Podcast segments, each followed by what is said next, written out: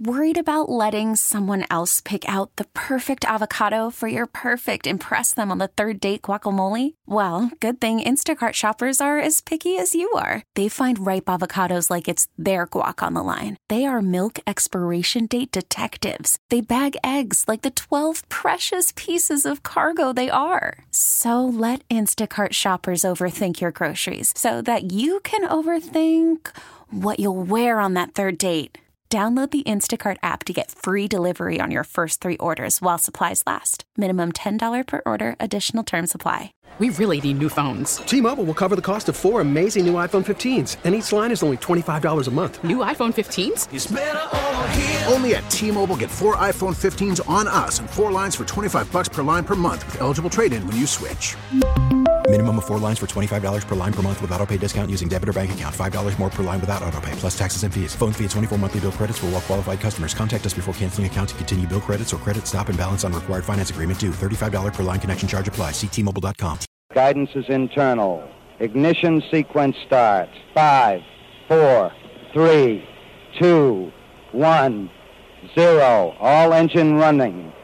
Liftoff. We have a liftoff. Permission to board, please. Permission to come aboard. Permission to board. Permission to board. Do I have some permission to board that sweet mothership? This is the Permission Granted podcast. Here's DA. Welcome inside the Permission Granted podcast, everybody. The show about the show, the show within the show. We peel back the curtain on the DA show every single week. Here is part of the PGP, so thanks for downloading this. You can download it on the normal DA show podcast feed, or you can download it as well on its own PGP feed, the Permission Granted podcast feed. Please rate and review it if you have the time, because if you do, that will help others find it easier in their searches. Mraz joins me now, as always, for side A, and now we're up to four, number four, the 12 days of Christmas, which we will break down in its entirety coming up here. But first, a budding rivalry. It might not be Michigan, Ohio State in 2020, but we do have Shep versus Pete the Body. And we've now discussed this in length, at length over the course of this week. But the Cliff's Notes version is, for those that haven't heard, Pete worked with us on Monday, had plans to work with us the entire week. Something came up in his family. He could not then work Tuesday, Wednesday, Thursday, Friday. He had to check out, which meant on short notice on Monday night, our schedule makers, not Pete, had to find his replacements. And because of holiday short staffing and scheduling already, that left us only Shep Tuesday and Wednesday. Everybody knew that this could be an issue because Shep does not have experience running our board. He has experience producing the show, which means putting up guests and pulling up calls and putting things, you know, together audio wise, but not actually running the show from a technical standpoint. So that left us with Shep on Tuesday to Wednesday. Going into Tuesday morning show, it appeared that Pete the Body assumed Shep would be more uh, in line with knowing what to do, and so he did not coach him up all that much. Shep was left kind of flying blind, didn't know what to do, and then Tuesday's show was an absolute epic, colossal disaster. That left us on Wednesday, Shep trying to make up for it, but through no fault of his own, my internet absolutely crapped out because I had the wrong box installed over the weekend by the technician, which meant that for more than an hour, I was lost into the ether yesterday leaving everybody to be picking up my pieces. So this led to then Shep probably feeling overly criticized, Pete feeling like he shouldn't have to babysit Shep, and now both of them are pretty publicly disliking of one another, so much so that Shep is tweeting about it. Mraz, do you think that they've that they've always felt this animosity towards one another, or do you think it was exacerbated the last two days? Well, they definitely. I know that they felt this animosity because I've worked both, both sides of, of, it. Both sides. I've heard both be really critical of each other when talking to me, and frankly, I don't see any reason to hide that now because it's way out there between the both of them yelling at each other that they don't like each other now. So it's no secret. Yeah, I. I mean, forever. I mean, not like I wouldn't say this dates back to the beginning of the network, but I would say over the last couple of years, there's something about Shep and and Pete where I just think those two were not meant for each other. They just weren't. Like what we could excuse Pete for and what we could excuse Shep for are kind of like accept, you know, their kind of mentalities and psyches, whatever, they won't they won't look at each other that way and accept the way we accept both of them. And they're just a bad mix that do not like each other for a zillion reasons. And it's just this exploded this week, like really exploded as the show, from a technical standpoint, just went down the toilet. I have to say that in all the, the years of the DA show, now eight years here at CBS Sports Radio, I don't think we've ever had a rivalry that this is right now or may become. The closest I can think is that Pete really didn't like He Who Shall Not Be Named. Mm-hmm. I think that was the closest. Other than that, I can't think of another inter show squabble where the dislike was this rich. Yeah, and the difference is if there's ever been dislike that rich, it comes from one side where the other side just kills him with kindness. And what I mean by that, he uh, should not be named, never went back at Pete the way Shep goes back no. at Pete. He instead killed him with his personality and his kindness. And there were moments early in the DA show, don't get me wrong, where Kenny Brock absolutely hated me, but and deep down I liked Kenny. So I would joke around with him as he was hating me, and it would either make him laugh or get him more angry. But to have actually two sides of pe- people hate each other, not hide that they hate each other, have stuff go wrong that they blame on each other, and basically have us be the jury. No, this has never happened before the DA show. It's absolutely livid between these two guys. Which means after this, I don't think they can ever work together again. I don't think you'll ever see Pete run the board while Shep is our producer because they simply they simply can't be in the same spot now together okay, so you're right, but you're also discounting an important part of this, DA, and that is that because of the pandemic, there's been an enormous shuffling of guys behind the scenes. Maybe some guys have left to, to go get full time jobs, some guys haven't. And because Shep is so dedicated and will basically not go to sleep for 40 hours to say yes to making money on shifts, ultimately Pete, no longer in charge of schedules, is going to lose a battle where, in a pinch, if we need somebody, Shep is that emergency reliever where basically you're like, oh no, we need to score 15 runs tonight because we're gonna otherwise we're gonna lose 14 nothing. I think that saying that they won't work together is easier said than done, and I I have learned, especially this year, never say never. It has been something else to witness, and this has also coincided with one of the biggest blizzards in years here in New York. Now it looks like you guys, you and Bogusch and Bellotti all live on Long Island. You'll yeah. skirt the worst of it, but where I am, northwest of the city, and parts north of the city, like Westchester County, et cetera, and parts of New Jersey, we've got over a foot, might be 14, 16 inches, and other places could be foot and a half. This is more snow in one blizzard in December uh-huh. than we had all of last year. All of last year. So that has added an even next level of of threat to this week of how are we going to get on the air if there's power lines that go down, if oh, internets yeah. go down, how are people getting into the studio? Connor actually stayed overnight in a hotel right. that the company put him up in in Manhattan.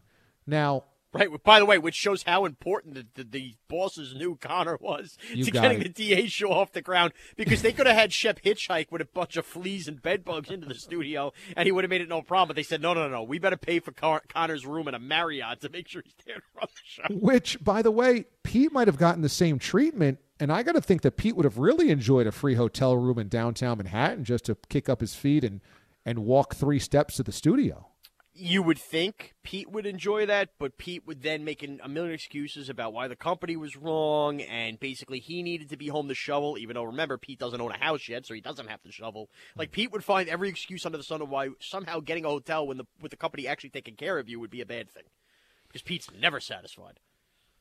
It led to one of the most chaotic and combustible 48 hours ever in DA show history, and I don't know if we'll ever get it there again because I can't foresee a situation where Shep is behind the board for us anymore.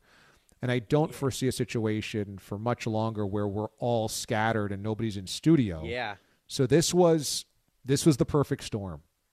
Yeah, and I, I do have to say, Da, in the midst of everything we've discussed today, uh, or as we tape this on Thursday's show, off of everything that people are aware about, because the, the wild stories of the DA show have spread throughout staff on other shows. Oh, really?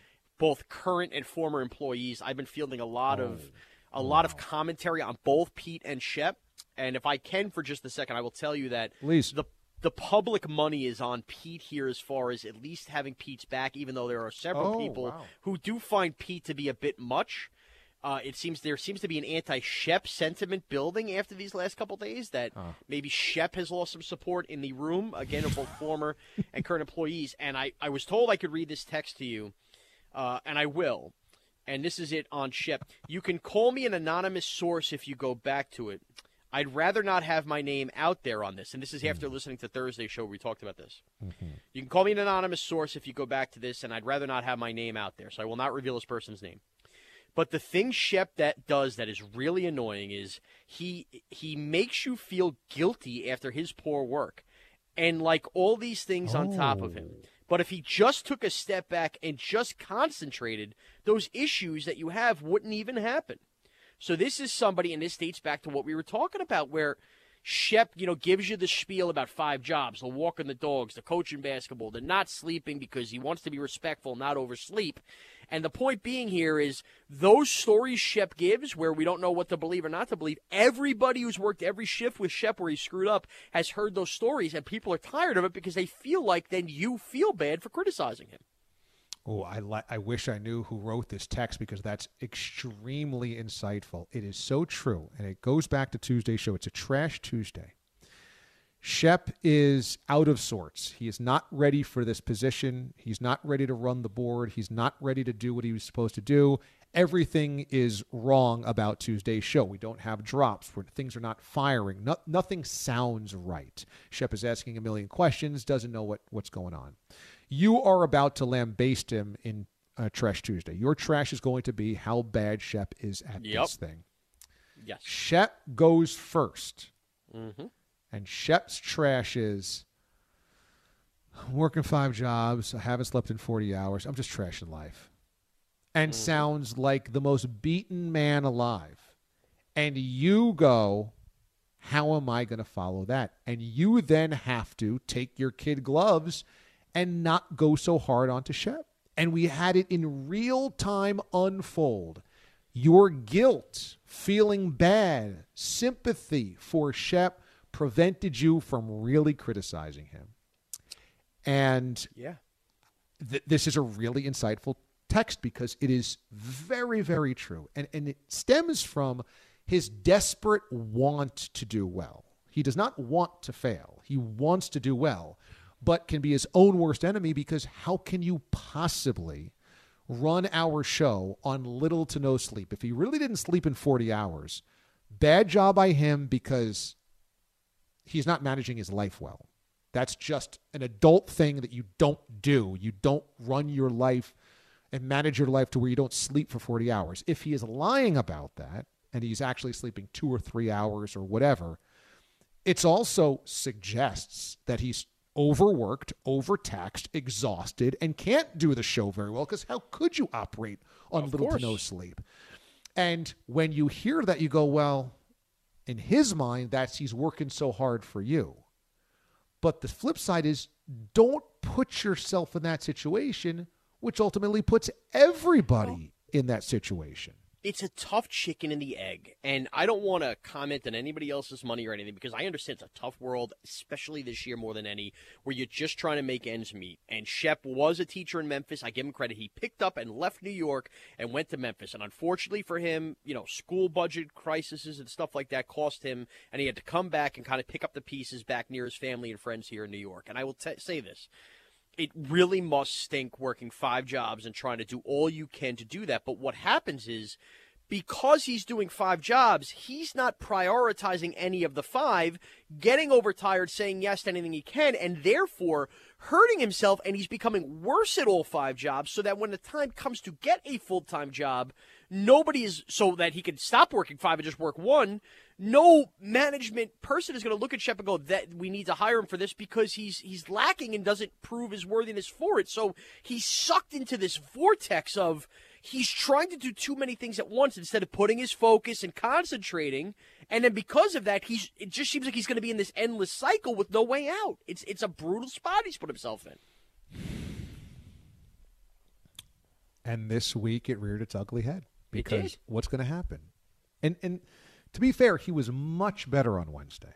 He much was. much despite the disaster that was my internet crapping out. He was much better on Wednesday. But what's going to end up happening is the stain of Tuesday is going to stick with everybody, and people are going to be Well- resistant to plugging him into into big spots ever again. See, Tuesday was such a disaster that he needed, he didn't just need, like, okay, a couple mistakes will be okay.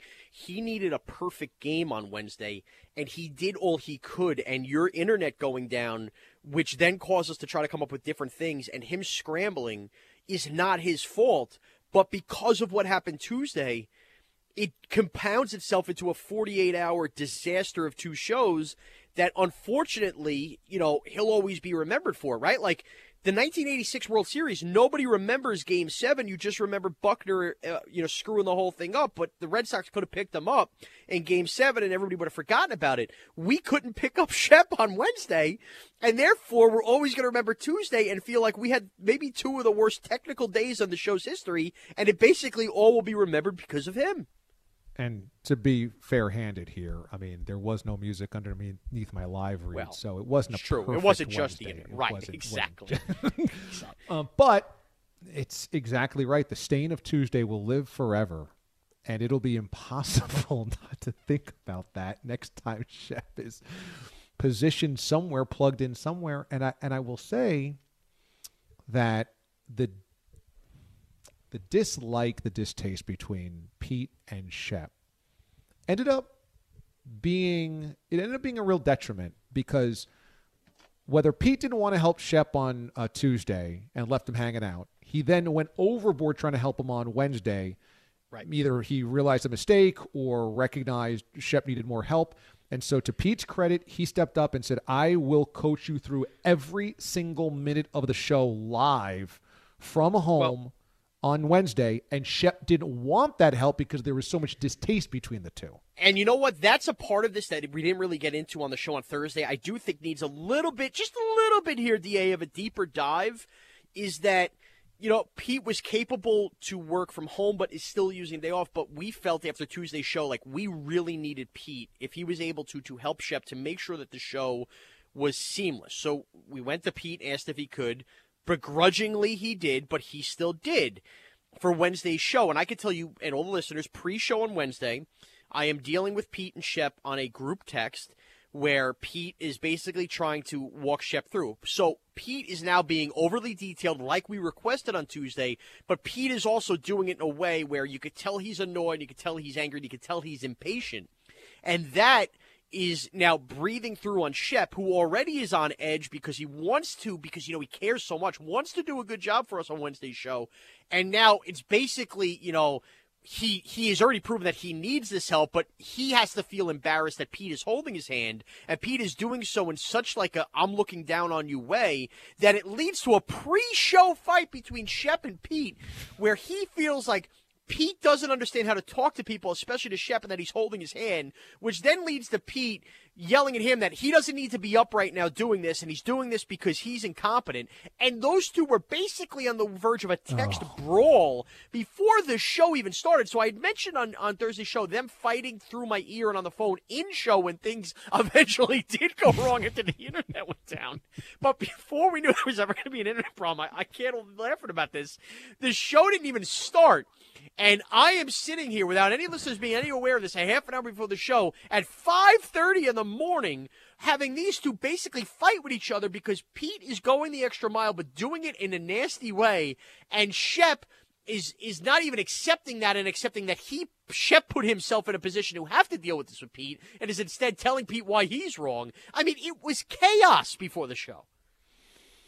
I don't know if it's because 2020 has been such a beatdown. I don't know if it's because pandemic has just worn us all down to a nub. I'm not sure if it's because I'm working from home and so everything feels a little bit less connected and more detached, or maybe it's the bourbon bells rubbing off on me. But I have to imagine if this would have happened and I was in studio the last couple of days, a year ago, two years ago, three years ago, I, I would have absolutely melted down either on air or off air and, You and been and, and been just savage on Shep. I just think I would have been absolutely savage on, on Shep.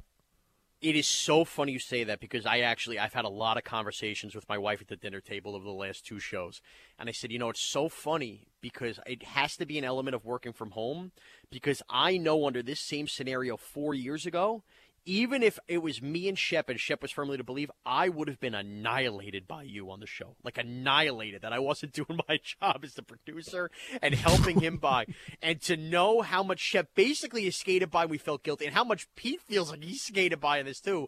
It's I actually made the joke to him. I said, I look, I said, I can't win no matter what nobody will ever get it worse than me on the air when I screw up. But these guys basically try to drive the show into the ground, and DA's basically like, "Ah, what are you gonna do? Snow's coming." You're like that's basically how it came off. It's unbelievable. Well, number one, um, I do think that I handle this stuff better today than I did four years ago. You so absolutely if it, do. If it absolutely. was if it was you, I don't think I would handle raging at you the same way. I don't think I would do that Oh. anymore. There's no doubt, and I've often said this: the Bourbon Bell's the best thing that happened to me, not you. There's no doubt. But number two, you weren't part of the Sunday morning football show where Shep stepped in and was producing me for a couple weeks last year, and I did have to melt down on him because it was it was this type of disaster, and I, I just I couldn't believe it was this type of disaster. I, I just couldn't believe it. And so last year, you know, when Shep references this in his little mini rant on Tuesday, that the hour that I spent with Shep after a Sunday show and we talked about life, because it wasn't just radio. I mean, it was so bad that maybe I got it out of my system that day. Maybe because I'm not seeing him face to face, I'm not in the same room with that energy. I, I could relax a little bit, but Tuesday, I there was a part of me that was like, "What? What are you going to do? It's just a disaster, and you could only poke fun at it because what else are you going to do?" And maybe that's the thing that, like, without me being there, I feel like I had no control over it. So you could only poke fun at it and, and laugh because, I mean, literally, you and I knew every segment would have a mistake. We knew this right Yeah. from Jump Street. Every segment, something will be wrong. So it's almost like, how can you get mad at every segment? No, you're right, and and we didn't even bring this part up. This part up is- when you say that. Hmm. I, I mean, we could put all the cards on the table, folks listening. Tuesday, Shep's first day before any problem existed. It was again about 5:30 in the morning, and we're the reason you're getting this PGP late. We usually do this PGP on a Tuesday, and I said flat out to Da, Bogusch, and Cap pre-show in our G chat, guys.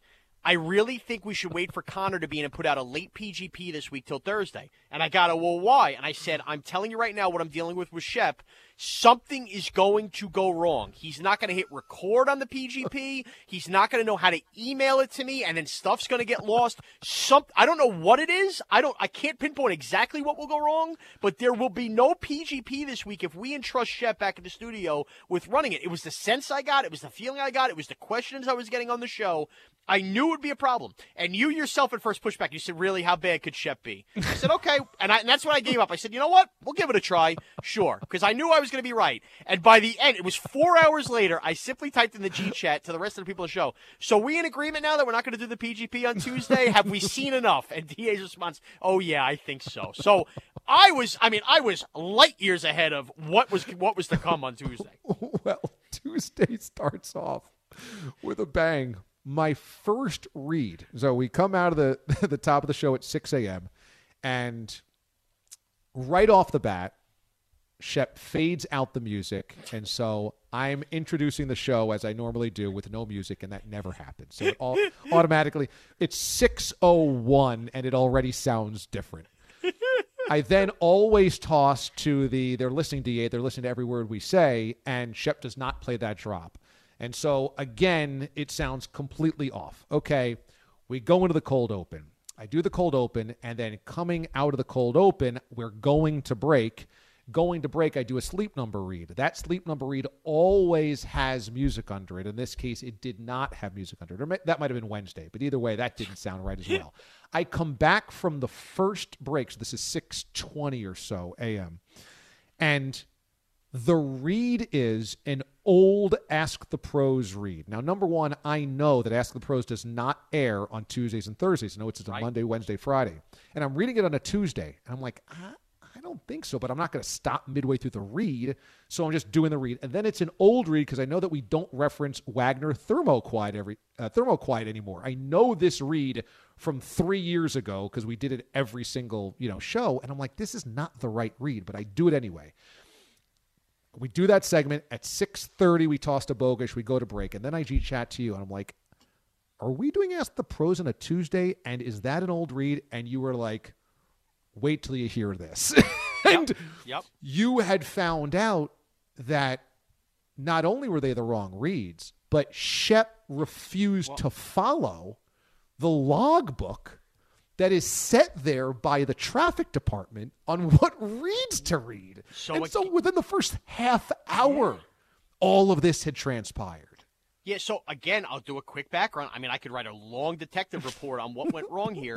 The one thing I was very concerned with before we even got on the show on the air was the I don't have access to the reads that we have saved on the work computers. That is something that Pete the Body does every morning.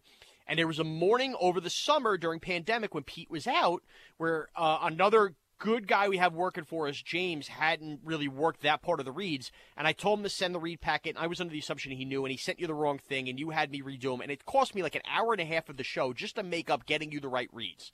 And I didn't want that scenario to unfold. So I hammered the reads home to, to Shep, maybe more than any other detail of the show, because I knew how time consuming it could be if it got screwed up. So when he sent the packet and Pete told him where everything was saved, like I, I briefly looked at it and said, okay, this looks about right just to the eye. I'm, how could he possibly screw up looking at a log, which a log is basically how, where, what time everything's supposed to run and what everything's supposed to run. And then when I asked him about it after he read the wrong read, his response was, I know from reading the log that the log's always wrong, so I went with what I know. Like, think about that rationale. And then he's wrong in the first half an hour. Like, it wasn't like he was right that the log was wrong and, like, he, he was this hero. He went off script for no reason on the one thing I hammered home. and then it's three hours later, there's supposed to be a read on the log that's not there, and it's not in the book. And as it turns out, our copy editor actually did screw that up and get the log wrong. And then Shep took a victory lap with me that, see, I told you so. I told you I was right. But he was still wrong on putting the other read in there. So because he was actually screwed up for something else, he felt justified that he shouldn't be yelled at for winging it to begin with. you can't make that up. It it it is so it is so logic defying what happened over the last two days and it has left us all with whiplash just Oh. we, we, we all couldn't believe it and then today connor steps in i mean you would have thought Connor is a 25 year radio veteran. He he doesn't even talk to me during breaks. He's just like yells one word at me like geico. I'm like got it. Geico read doing it coming back from break. Like it- it's it's all no biz no nonsense all business. Get the job done. I got it. I got it. Like hey connor do we have this set? Yep got it ready to go. Had it of course before i even asked it. Hey we have this ready to go? Yep we got it. I mean it's like night and day I have a perfect example for you of why Connor, and I hate to really turn this into a Connor glossing thing. You sent us a link early this morning after I'd already sent Soundcheck about that Jason Kelce audio. And having already done it, knowing the scars of the last two days, and I just wanted to make sure everything went right with Connor, I wrote back in a reply all email, okay, we'll use this Kelce tomorrow. I'll get it. I'll download it. Then you toss to the Kelce for today, that you tease that that's what's coming up. So I briefly say to Connor what's going on. He goes, no problem. And within a minute, Connor had pulled the audio, didn't even let you know that we didn't even have it to begin with.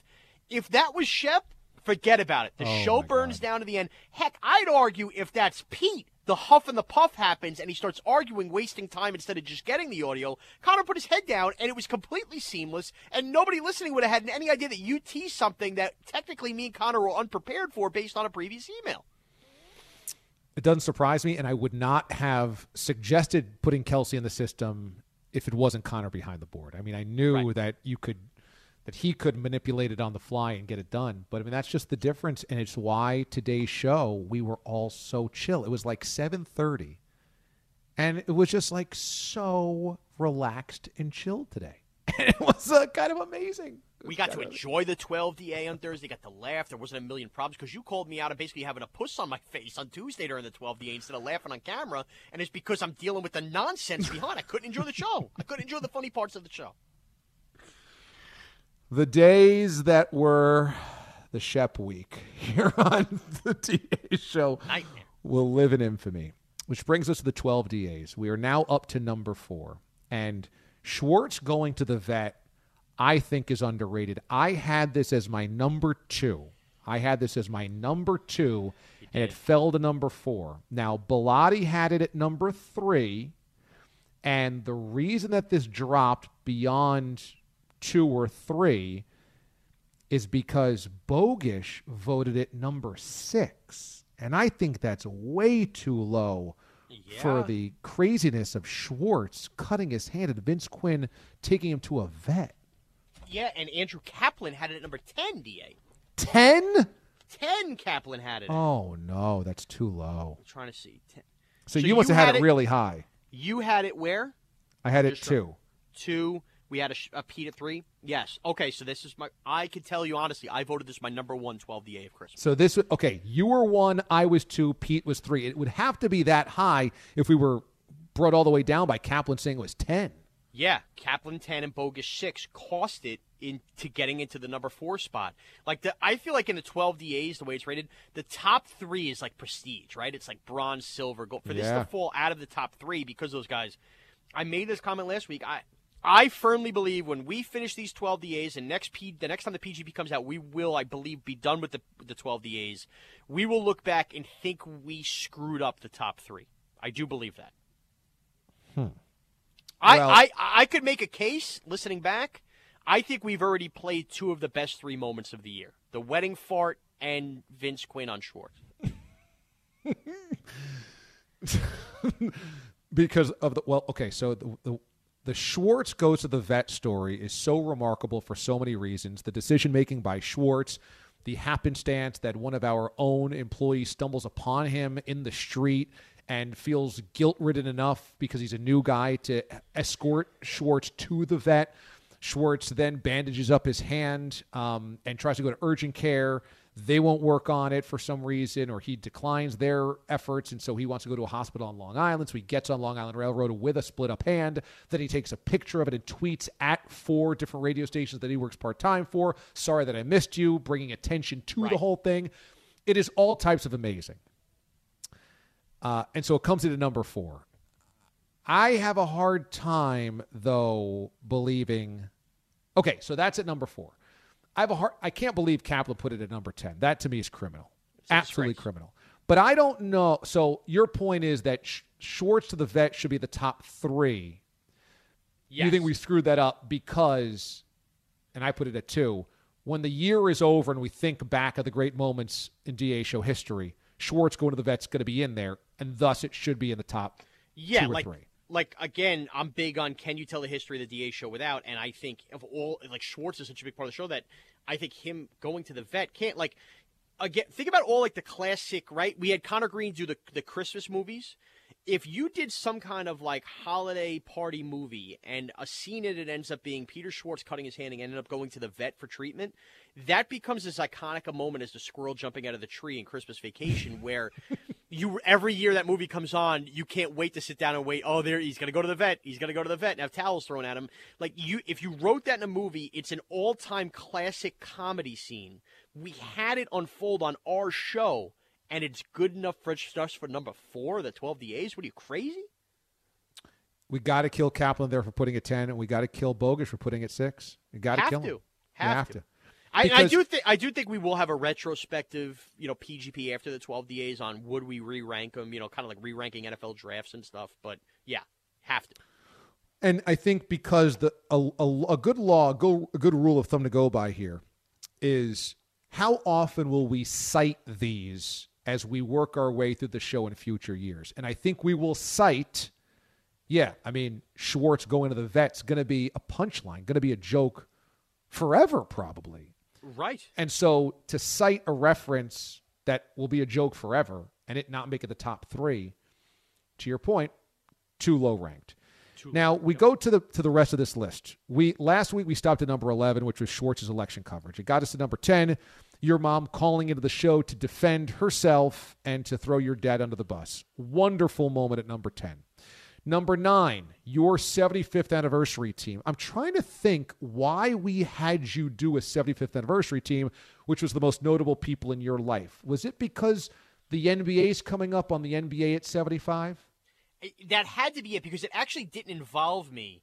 You just kind of threw it out out there. And you know, Mraz, if you had a 75th anniversary team, what would you, that, that's the only thing that makes sense. I really don't remember the background. I do remember that day and telling Pete in break, literally with four minutes to come up with this list. What the heck is he even looking for here? Which is amazing that we got from there to four minutes later it being eligible for a 12 DA. It must be the NBA at 75 because they did the NBA at 50, the 50 greatest players at 50, which was kind of an iconic moment that people still reference. Oh, one of the 50 best players of the NBA. And there's been some um, re rankings of those, like where would you put Durant, where would you put LeBron, because they weren't alive or they weren't playing 25 years ago. And so next summer is the NBA's 75th anniversary or, or next season. And so they're going to do a 75th anniversary team. So I guess we were talking about that. And that's why it led to that. But, you know, Pens had texted me. He's like, Did Mraz write that? And I was like, No. I mean, he just prepared it in the in the commercial break. He goes, That was extraordinary. and I, I I go, I know. It hit every funny spot. Like you had I mean, just the waiter at Applebee's that remembered your order, that also was nicknamed Usher, the woman that got you involved at Subway. I mean, the lunch lady that that soft baked your cookies, underbaked your cookies. Every part of it was absolutely hysterical. So the 75th anniversary team, you just nailed. And we all remember. And you and you didn't have any time to prepare. It was just a commercial break. I thought it might be one or two funny things, but I mean, you knocked it out of the park. After that was the bag rant, and it was you throwing the bag over your head and ranting about the Giants, which is kind of amazing that it's at number eight because your other rants on the Giants have ranked very, very high. So I wonder, do you think that this is been there, done that with you and ranting about the Giants, or that this wasn't as meltdownish as your previous ones? Uh, I, it's probably been there, done that, and I could tell you that two people on the show didn't even have it as a 12 DA, where you and I both had it ranked in the top five. So, two of two of the five people that work on the show, they were probably fatigued by it. My guess is fatigued by me, and fatigued by rants that they did not have it ranked at all. Mm. Number seven. And it wasn't so, bogus. So it was Kaplan and Bellotti who thought it was was not eligible for a 12 DA. Oh, so definitely Bellotti did a sick of your rants, and he doesn't right. want any more hype around Man, him. Caps votes. He didn't have that included, and had number 10 of Vince Quinn. We got to really take into account Kaplan's thought process on the 12 DA. Really? That, yeah. That, you got to interview him next week. Yes. So then number seven was the wedding fart. The story of at a wedding, 2003. There's a fart that clears the dance floor. Nobody admits to it and your mom points the finger at you. You know you didn't do it, but you had eaten a lot of cheese during appetizer hour. and people looked at you and assumed it was you, and your mom was leading the charge. What you found out two days later was your mom copped to it that she had to blame you because she wasn't prepared to take right. the blame. And this secret is carried over 20 years or 17 years, and it only unveiled itself, the truth, when earlier this year you G chatted us because we were talking about a story, of course, a fart story. And it was about how you should own your farts. It was about being embarrassed about farts. Uh, it might have been a stunt to a news. And you were like, you wrote a G chat and you've always been very heavy on admit it. Just admit it. It shouldn't be embarrassing. Everybody does it. If everybody just admitted it, the life would be better. Don't hide, don't blame. And you said it was the root of this take was this moment where your mom had blamed you and that you had to live with the stigma of this. Right. And that you know the discomfort of everybody pointing the finger and assuming that it's you. And you wrote this really poetic G chat during a commercial break. And I was like, I've got to read this on the air. It's too good. And so I told Pete, Pete, cue up some dramatic music let's read this as though it was like a memoir. And reading it on the air was absolutely phenomenal and hysterical. And it came in at number seven. I got to see where I put this, but you you actually had you think it should be one of the top two. Well, after listening to it, I think I I really underrated it. To be honest, with I you. put it at number four. I had ranked it at number four. Oh, as I look at my spreadsheet here, the wedding fart I had all the way down at number eight. Da, Wow. I had number eight. Yeah, so I even I undervalued it, but in listening back, and, and you know, I'm, and again, we're comparing it amongst its peers as we play these 12 DAs every day.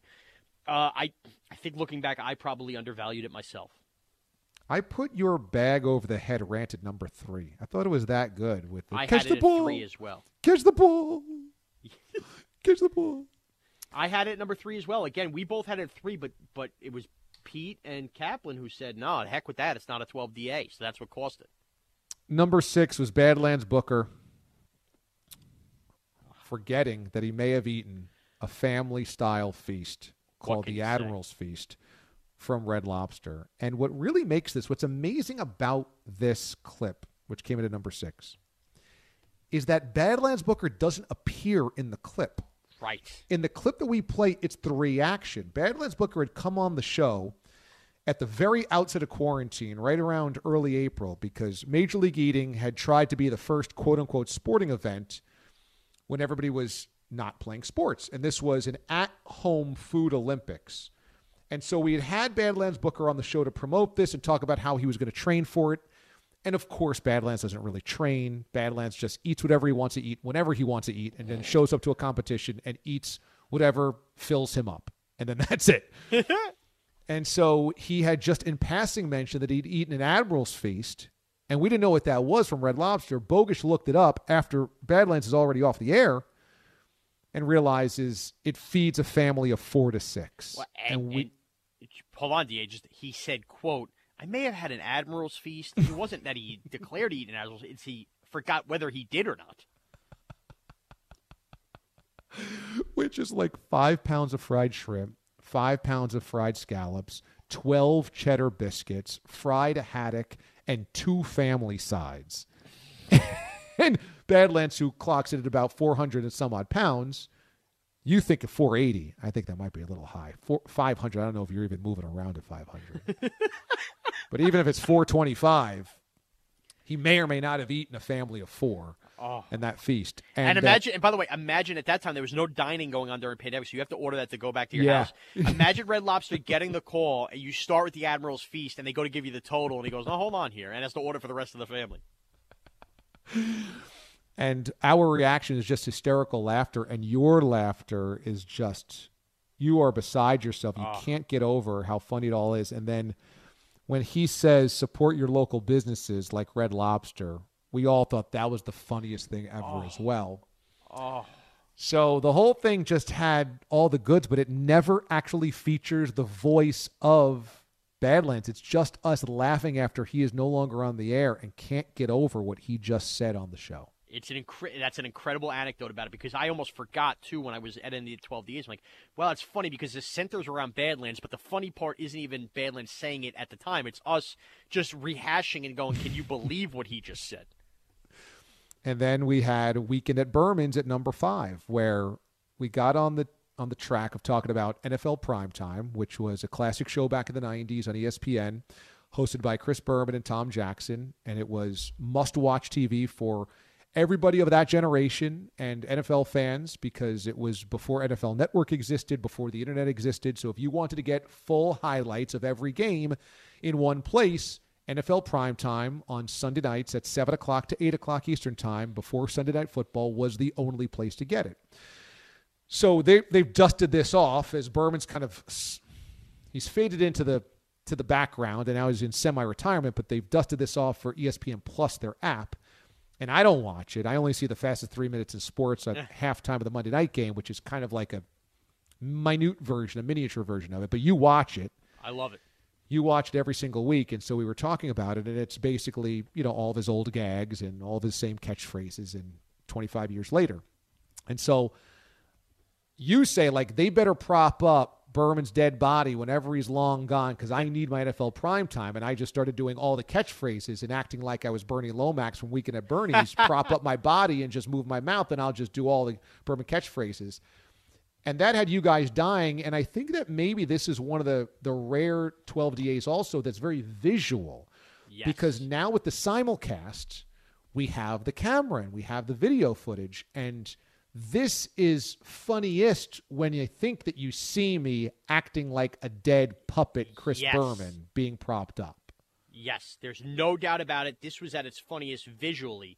And this is the one that really ticks me off about everything we talked about with Shep because I loved this bit. I uh, the weekend at Berman's made me laugh so hard picturing you. And when we played it, I couldn't go into full visualization of you because I was so damn angry at Pete and Shep that it absolutely ruined the 12DA playback for me. That came in at number four. I had, oh no, that came in at number five. I had the weekend at Berman's at number eight. So I had I had it kind of down on my list, but it ends up pretty high. Yeah, I had it at number seven, so we were actually pretty much in lockstep there. Yeah, Bogusch had this at number Five? number five. So I don't. Yeah. Yeah. So okay, that's about where it fell. And Bellotti had it at number number five as well. So I think what we're finding as we get to the top three. I mean, these top three are going to be amazing, and they're going to be hard to top. Uh, what we just heard. But what we're finding is that maybe Kaplan's rankings deserve a second look because it might have skewed where everything was supposed to land.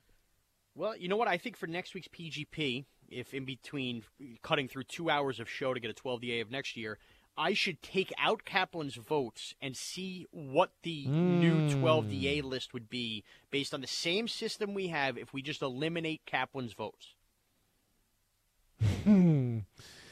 You know what though? As I look at Kaplan's rankings, His list is good. it's not crazy. It's the Schwartz vet at number ten is crazy. I wonder if he has regrets about that. I do. Hmm. That's the craziest one. But I don't know. The rest of it seems pretty fine. So I, I'd like to get Cap's take on why Schwartz going to the vet is only number ten. Yeah. I mean, he did have a couple of the first four out uh, in his at number seven and at number nine were ones that didn't make the 12 Ds that he thought were high enough there. And that, that kind of shakes up the list a little bit to leave off the paper bag coverage or, you know, whatever. DA doing the, the Schwartz election, cover, election coverage. So th- there, there is some stuff there off the board that Cap went with that kind of messed things up a bit. Well, now that we've had Schwartz going to the vet at number four, the top three, these are amazingly defining and memorable clips. So stick around for those on Friday, number three. I think we'll hold off for number two on Tuesday to get through a full NFL and college football Monday reaction. And the number one will air on Wednesday of next week. Wednesday is going to be the number one moment of the DA shows 2020. So that is side A. We went long, but we had to because the last 48 hours have been quite the experience, a life and death experience. Side B with Bogues is right now. Howdy doody doo! It's the PGP one week before Christmas and Santa's fat ass comes right down that chimney. We are joined by Andrew Bogusch. Bogey Claus is here. Andrew, hello. Hey, Sean, how are you? I'm doing much better. We are taping this on a Thursday, delayed PGP. DA and I just had maybe the longest side A of a PGP we've had in a long time because, frankly, as you know, Bogues, there was a lot to get into from this week on the DA show, from everything with Shep filling in, Pete being off, to now having to rattle off everything that's happened with the 12 DAs. I mean, it has just been a chaotic week. We wouldn't have it any other way. I'm glad to have you here on side B. So obviously we're not going to go as long as you guys just listened to it side A, rehashing all of the same stuff. But I cannot not ask Bogusch his overall thoughts and themes behind the scenes of the last two days of the two days of the DA show and everything that went into the melting pot circus that it was. I mean, I, I don't really know where to begin because we're dealing with two people who are arguably the two most complicated people in our universe in Bilotti and Shep. I mean, figuring out why they do things, when they do things, how they do things. You need like a psychi- like a psychology degree to figure out either one of them. Now we've got them working not in unison, but alongside each other, trying to get us on the air, keep us on the air, fix fires at DA's house. I mean, it was a you know what show. And um, while it was fun, I hope we've got at least six months before anything like that ever happens again because um, we did a good job with it, but we don't need back to back, you know, kind of technical train wrecks like we had this week. No, we don't need a- anything ever like that again. Um, do you put do you put more of the blame on Shep than you do Pete? Because I was kind of harsh on Pete, but I, you know what? Let me just before you answer that question, I, I want to get your live reaction to this because I read this on side A to DA. I got a text from somebody who may work there still or may not work there still, who wanted to comment on this situation and said, You could call me an anonymous source if you go back to it. Rather not have my name out there on this. But the thing that Shep does that is really annoying is he makes you feel guilty after his poor work. And like with all the things on top of him, but if he just took a step back and just concentrated, those issues wouldn't happen. So I was kind of hard on Pete, and I do think Pete takes some of the blame here, but I also think I went harder on Pete because, as this person alluded to, Shep made us feel so damn bad about why he was struggling. Yeah, it's like um, maybe it's like 70 30, 65 35 Shep to Pete in the blame thing here. And like whatever blame I would put on Pete is not things that he like did wrong on purpose. Like it's the it's the stuff where you know, like he does I've because I've had to try to find sound in the system and there is no rhyme or reason to the way things are saved, or at least the way they're labeled. So like you don't even know where necessarily to like go. There's there's a file that just says DA, Yes. and there's a file that says DA drops, and there's a file that says this, and then inside those files, like sometimes it'll say like Bogusch gummy bears or gummy bears Bogusch, and then how do I like which one do I find? Which one do I go to? How do I get there? So whether it's on purpose or not, and I do kind of think I kind of hope that like Pete does it like to so only he really knows where things are because if you ask him, he knows exactly where those things are but you can't just go find them without his help. So like that's however he works, however he lives, like it's it creates problems. And then as I said on the air, he has this weird dynamic of like making guys come in to train, but they only kind of just stand there and watch him do things where they're not fully explained, and then they get dropped in the middle of this, and all hell can break loose. So like there's that, but then there's just like there's just Shep being Shep. Like we said on the air, like deciding not to sleep was a terrible idea. Right. And you know, the other decision about how he was handling the reads, like the reads are never right, so I don't follow the the logbook. Like that's a terrible decision. Like you should you should do something wrong and then go, I was following the logbook, and then it's not your fault anymore, as opposed to I'm gonna go do this on my own, and then if I get caught, then it's completely on me. Like it's just a really bad decision. So it really was just a perfect combination of the Pete confusion and then the sheppiness. And when you roll it all together, we had mayhem. Right, and that, that kind of is my bottom line with Pete. Pete puts people who are filling in for, for him in a position to fail. And I think you're already starting from behind. So if you're already starting from behind and you have Brock Osweiler playing in a Shep, you're really asking for trouble. And, and that, that lies where we found ourselves. Now, we also have obviously the 12 DAs that have rattled off, and the most recent one is we've now hit the top four. Is Vince Quinn's story of Schwartz going to the vet, which at the time when it broke, it was like, oh my goodness, he went to the vet. As it turns out, this was actually my number one 12 DA I voted for. DA had it up in the top three as well. We thought it really belonged. Andrew Kaplan had it as far down as number 10. You, Andrew Bogusch, had it ranked at number six. After listening to that, do you still feel like you got it right in the sweet spot of six, or was it undervalued and should have been more in the top three like me and DA had it? Yeah, I probably should have had a, a few spots higher. I think where it landed today is probably the right place for it to be because it's just. Now, I think maybe what hurts it to a slight extent is that it's. The, I think it's the oldest thing up for consideration. I mean, it is a full year old at this point, so like, it just I think naturally loses maybe a little bit of its humor. True, time but no, I, I think it's in a, right. yeah, I think I think it's in a good spot right now, and I and I think it's the three things that are still to come are better than this. But I mean, I don't even. This story is beyond explanation, and it's you know if there's ever a 12 DAs like all time top 12, it's got to be on that list just because it makes no sense, and it could only happen to Pete, and it could only happen to the show with having someone like Vince Quinn there to document it for us, so we know exactly what happened. Um, it just really was a, an amazing string of events. It, it, tr- it truly is. And I just want to have one editor's note.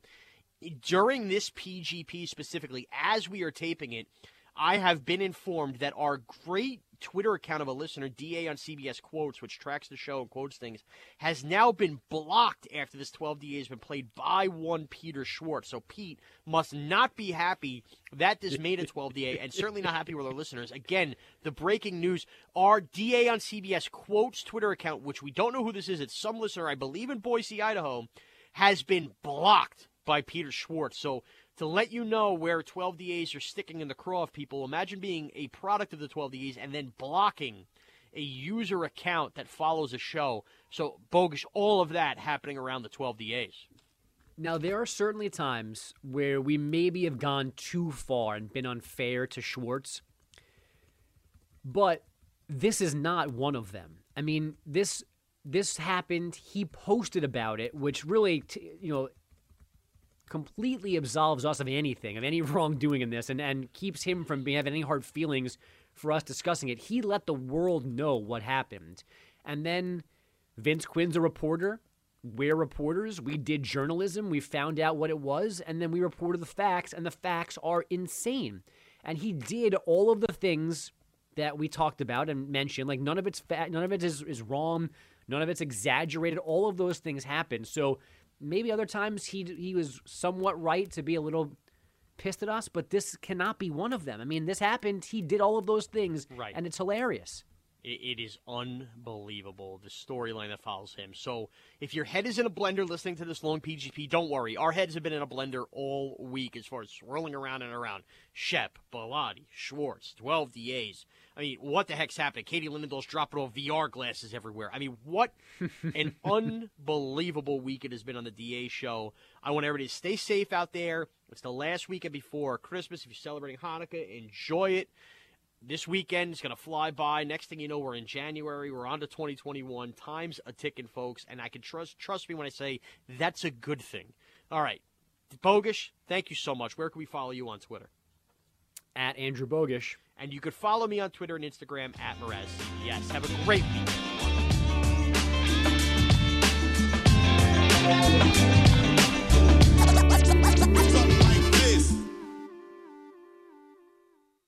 We really need new phones. T-Mobile will cover the cost of four amazing new iPhone 15s, and each line is only $25 a month. New iPhone 15s? It's better over here. Only at T-Mobile get four iPhone 15s on us and four lines for 25 bucks per line per month with eligible trade-in when you switch.